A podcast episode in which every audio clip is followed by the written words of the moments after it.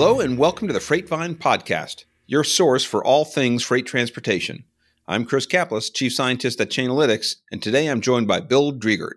Bill is currently the Director of Uber Freight. That's Uber's logistics on demand business that connects shippers and trucking companies across the US and Europe. Prior to joining Uber, he spent time at Amazon as Director of Planning and Innovation with oversight over new initiatives in final mile delivery and truckload. Bill was a founding team member of Coyote Logistics, which has since been acquired by UPS. There, he served as the company's chief innovation officer. He started his career, though, building race cars in Vermont before joining PepsiCo to start this much more glamorous career in logistics and transportation. Following my conversation with Bill, I'll be joined by Dr. Inam Ayub to discuss the truckload market update. So let's get started.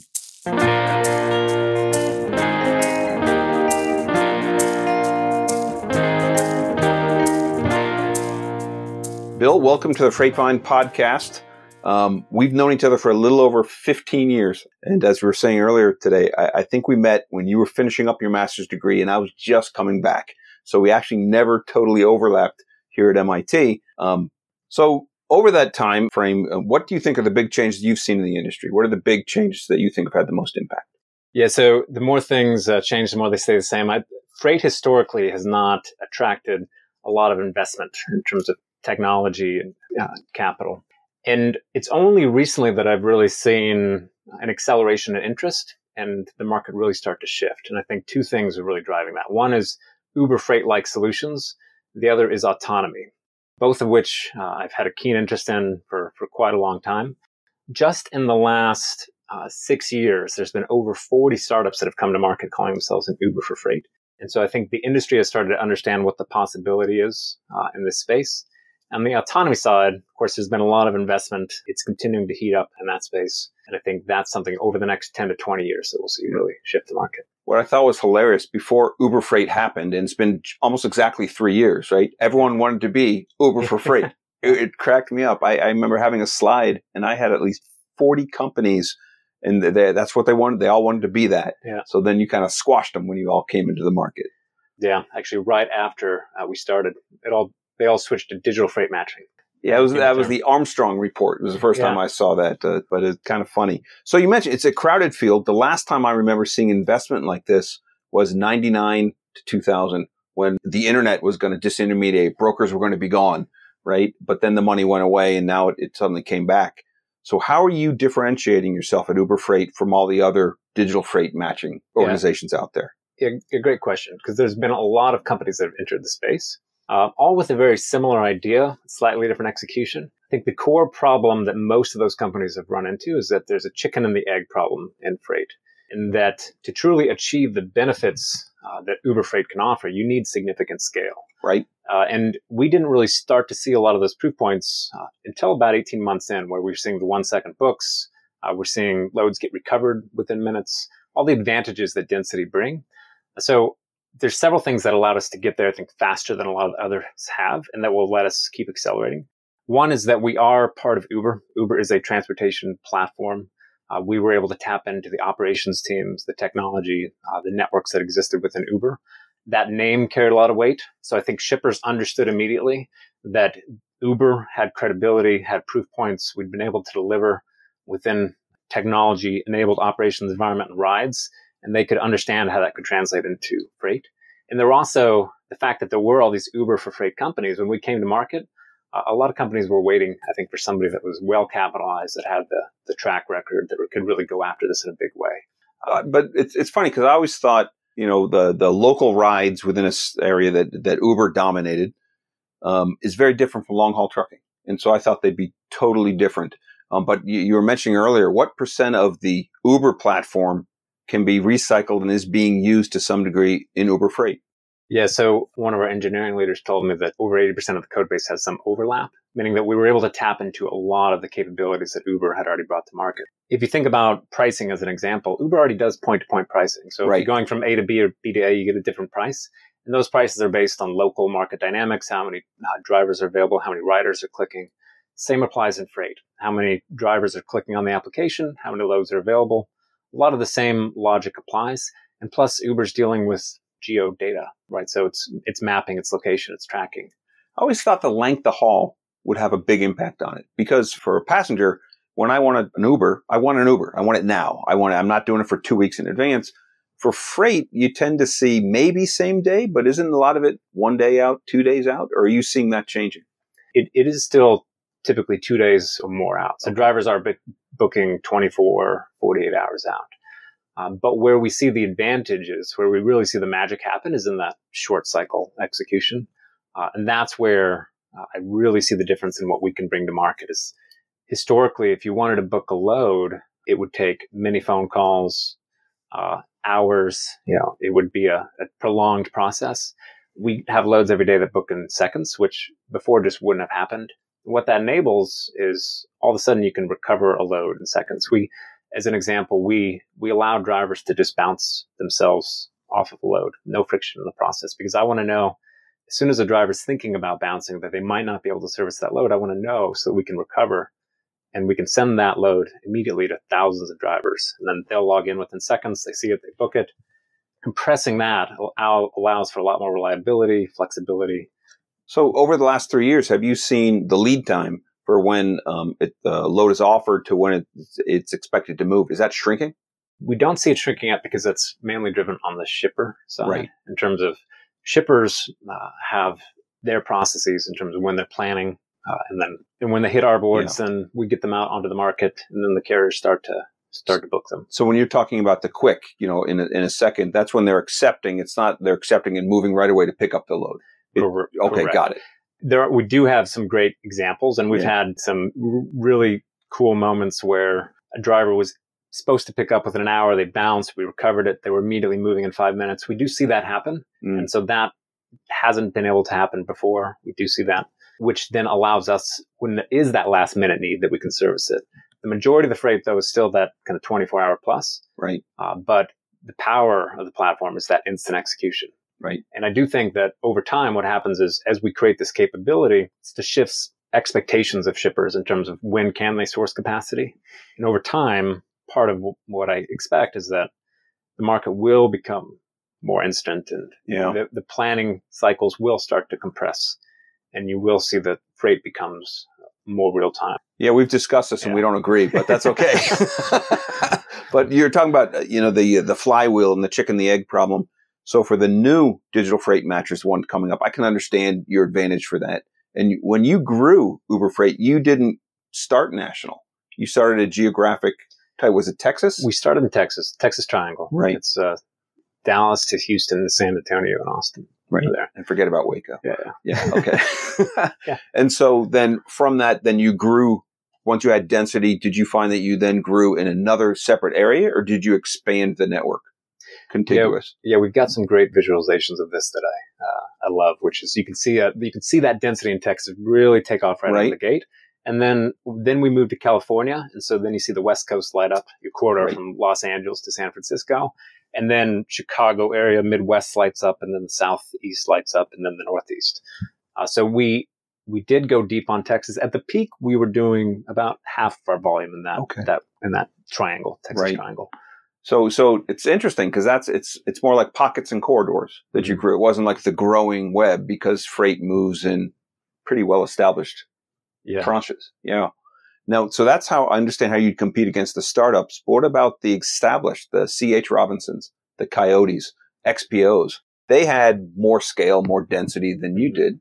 So, what was the difference there? We believe that through technology, we're able to leverage the scale more efficiently. Okay. And so the fact that 100% of our freight from day one was available on the platform, uh, that means that immediately uh, we are creating a more efficient network with that applies to 100% of the freight. Uh, where what we've seen uh, with the larger competitors is that they are embracing the future and they are starting to invest and build out these capabilities, and we do expect that that will accelerate. And um, you know, there's a lot of great companies and great people, and uh, they all like understand. I think at this point that the market's shifting and it's becoming more accessible and that drivers are going to expect that they can book their freight uh, via the app. It seems like the biggest change is not necessarily the connectivity shipper to carrier, it's to the driver now. I mean, that's just, to me, that's the big thing that's changed. And it's made me wonder is the idea of the carrier going away? Do you need the, is that, uh, are they now a middleman in between the shipper and, and the carrier itself? So that's, I don't know. We still, so we always work through the carrier. Right. Um, but the majority of our carriers are owner operators. So it's at that point, it's really one and the same. And so when we started, we focused on the owner operators because that does give that direct connection to the driver because the driver and the, the carrier are the same. Uh, what we're seeing though is that we are using, we're, we're building more and more capabilities for the fleets and the fleets then are inclined to give their drivers more control as well. Yeah, that, that makes sense. So kind of the driver focus is something that's really kind of unique. And earlier this summer, you released your first facility insights report. Is that the right name? Yep. So uh, is where drivers kind of reviewed and rated shippers and receivers. Kind of is it kind of like Yelp for drivers? Yep, exactly. Yeah. So how has that turned out? Anything surprise you out of that? What, how's that? How's that working? Yeah, it's been great. We have over four hundred thousand ratings in the system now. Four hundred thousand drivers who've given Drivers who've something given or locations. Four. Okay. Yeah, four hundred thousand drivers have given a rating, and over half of those they've actually entered a review, which Wow. is an exceptionally high number. That is Wow. very high. because I I don't know the exact stats, but we have a lot of team members that have worked at other like Google or, or Yelp, and uh, I think the industry standard is below one percent, meaning Wow. that even if you put a rating in, that you don't type a review. It's just right. It's not- I guess the yeah. drivers have a lot of time on their hands since Yeah. they can only drive that 11 hours. You know, they got some extra time. I think they've and, and they've got a lot to share. And what we see is that re- reviews particularly tend to be targeted towards other drivers. Um, Was that a surprise? I, I think somewhat. I thought they would be more directed towards the facility. Me too. I thought it'd be more like you jerks. You know, you need to fix this, but it was more like peer to peer. Yeah, it's more like when you're going to the facility, go to to the gate on the right, or the guard shack is Wow. here, or go to this this door. And yes, they have uh, restrooms, but yeah, there's a lot of interesting surprises in the data. Um, one is that when drivers are picking up at a facility, they tend to rate it higher than when they're dropping. Okay. Interesting. I, more happier at the beginning of the, the Trip than- the trip than the end. Um, I think other obvious takeaways that uh, we see in the data is that the ratings do make a difference, and that we see that even one star, like a four star rating versus a five star, it takes half as many views to book a five star rating on the pickup facility than a four star rating. wow. So from a market and efficiency and a cost, all that translates in that if it's it takes more drivers to book a four star facility, you're, you're going to end up likely paying more or having to go to a bigger driver population.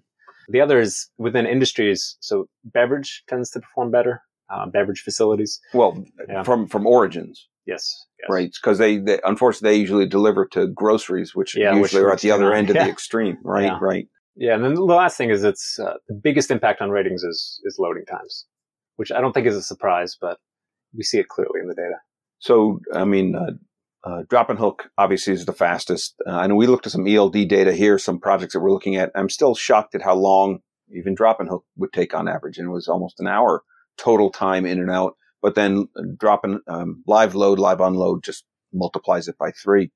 Did you see? Have you seen a change? Like over, it's only been done for what six months now. Mhm. Do the shippers get access to this? They do. So shippers can log in. They can see all their facility data.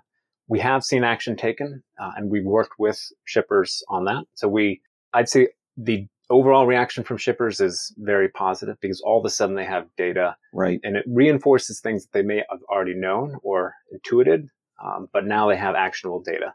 So they have a facility in the network that's not performing. They can take the report, they can go to that facility, work with it, and improve it.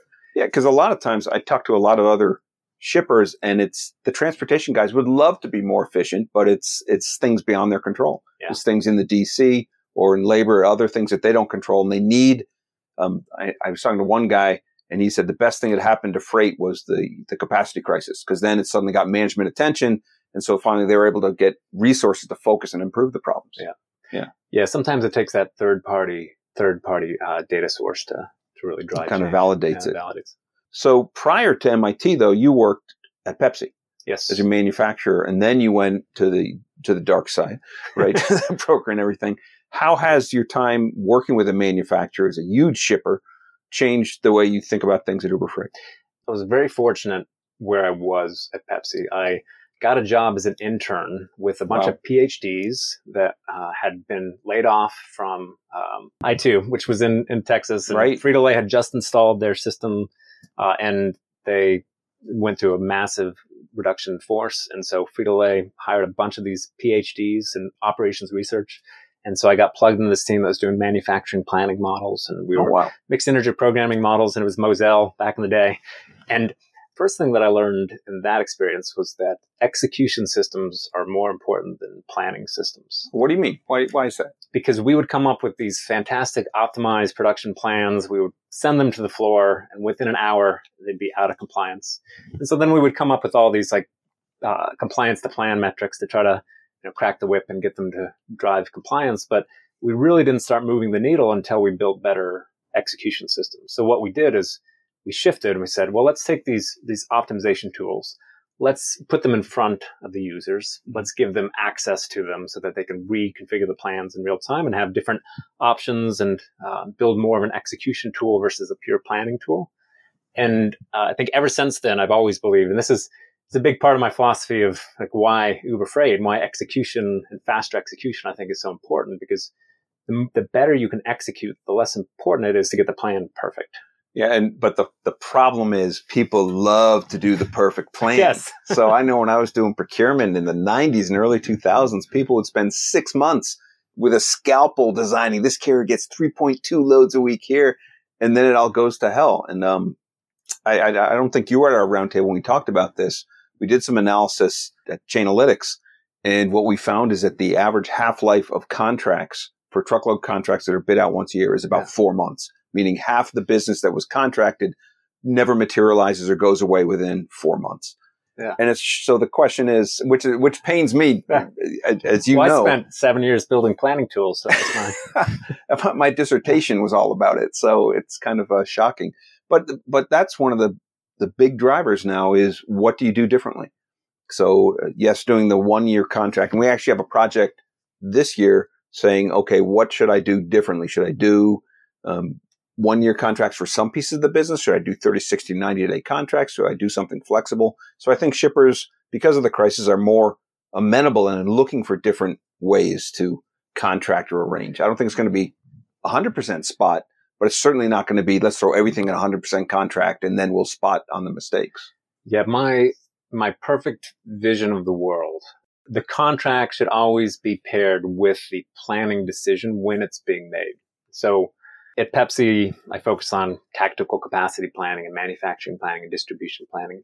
Every one of those had a different planning horizon, a different impact. They all took transportation cost as an input, but it was transportation cost based on a matrix that was generated a year ago. And then when you actually executed, you go, go to market at that point, or you bid for the next year, or you Right. bid for the quarter.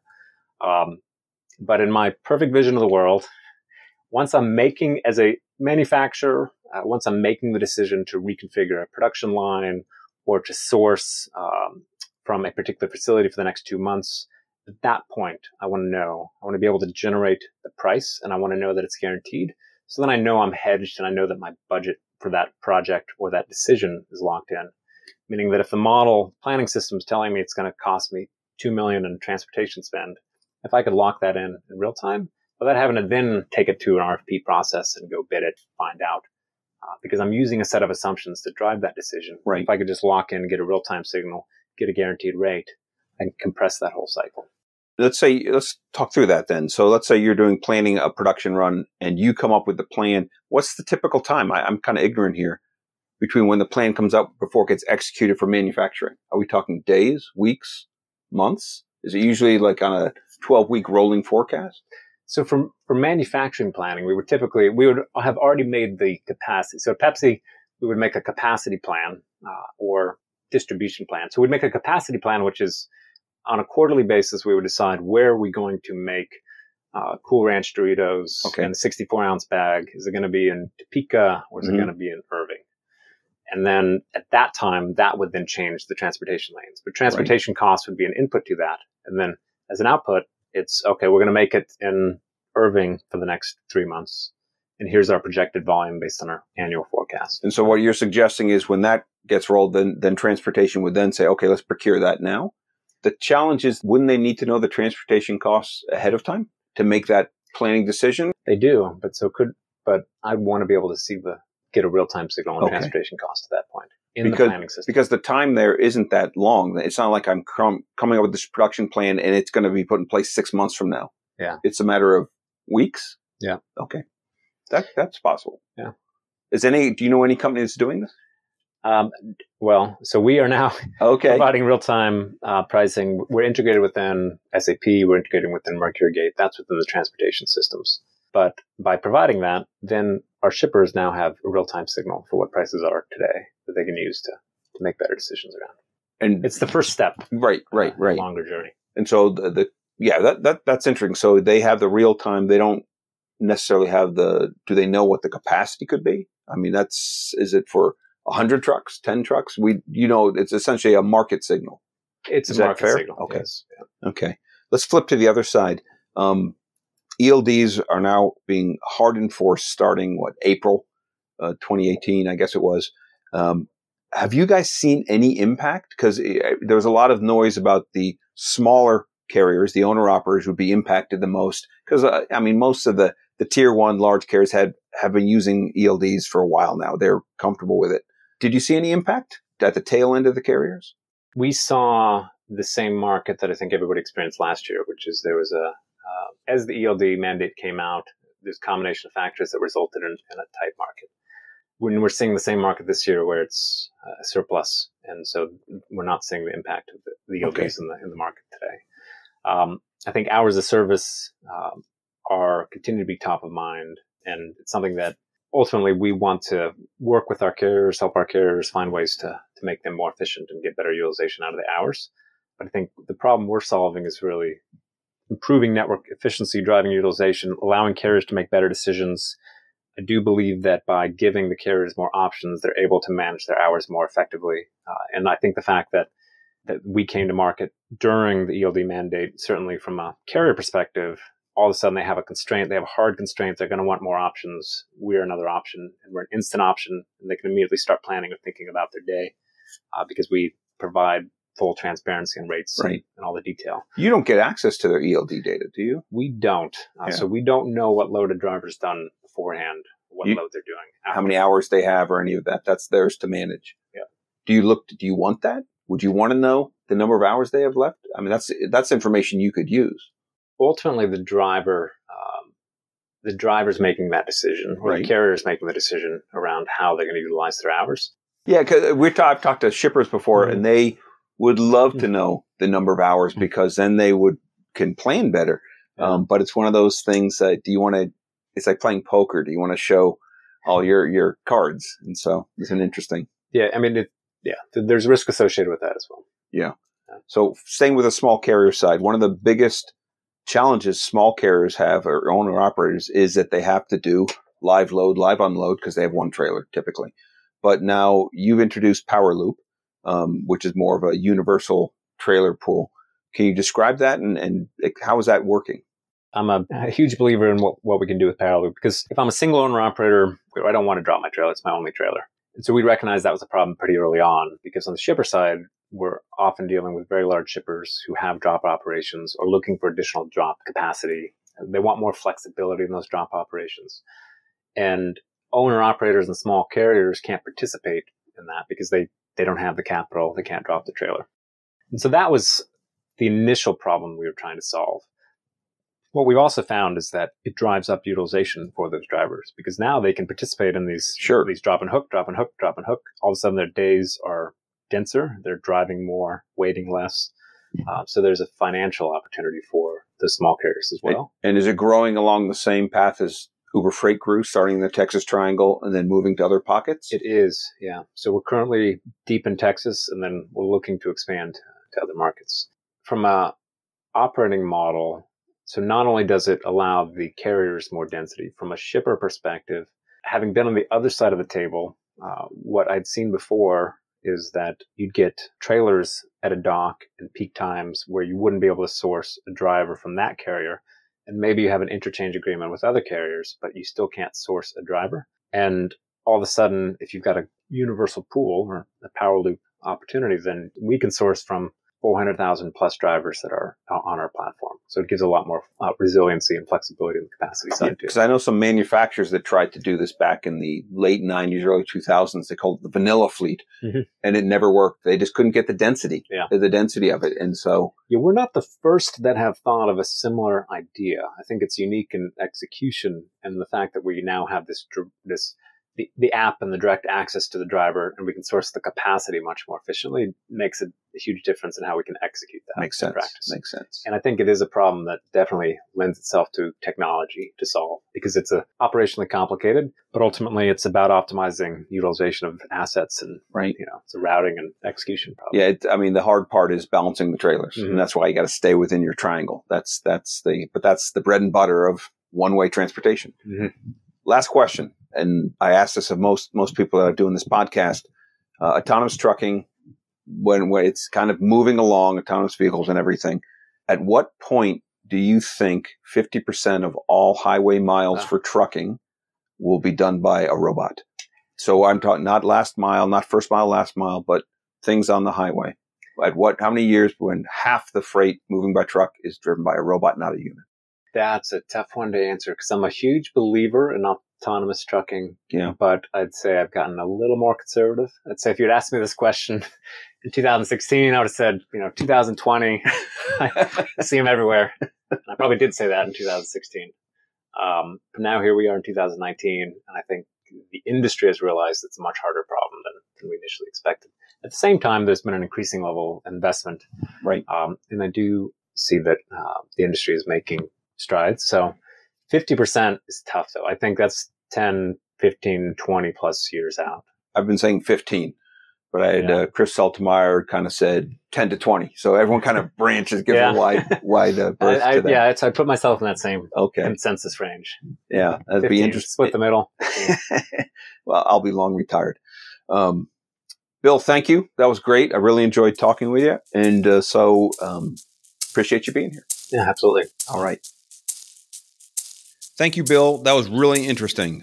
Now, I'd like to bring in Dr. Inam Ayub to discuss the market update and forecast.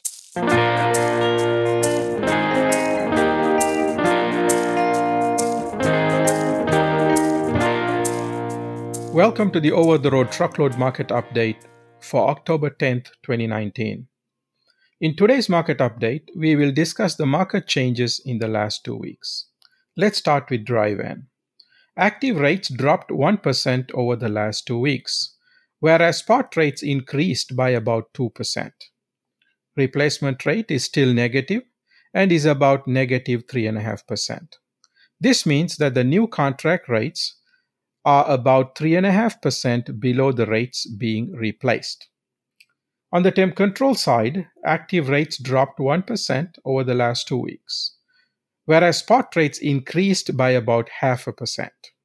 Replacement rates are still negative and is about negative 4.5%. Finally, on the intermodal side, active rates show a drop of 1%, and spot rates also dropped by about 1.5%.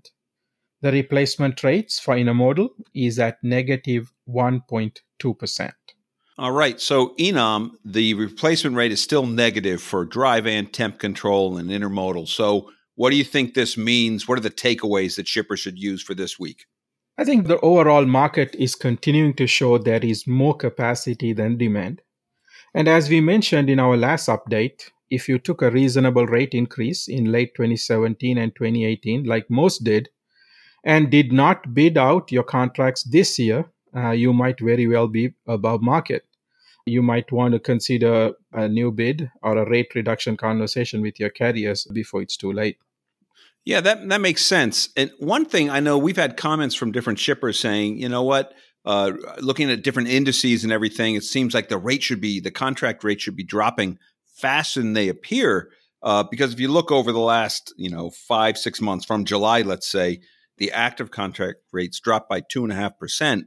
But if you look at like we do at the replacement rate, entering, new contract rates entering, they've dropped by 7%. So, why do you think it is, Inam, that the index active contract rate is moving so much slower than the new rates entering? Yeah, I think the, the new rates entering, which is you know exactly what it means, is those rates that are entering the routing guide.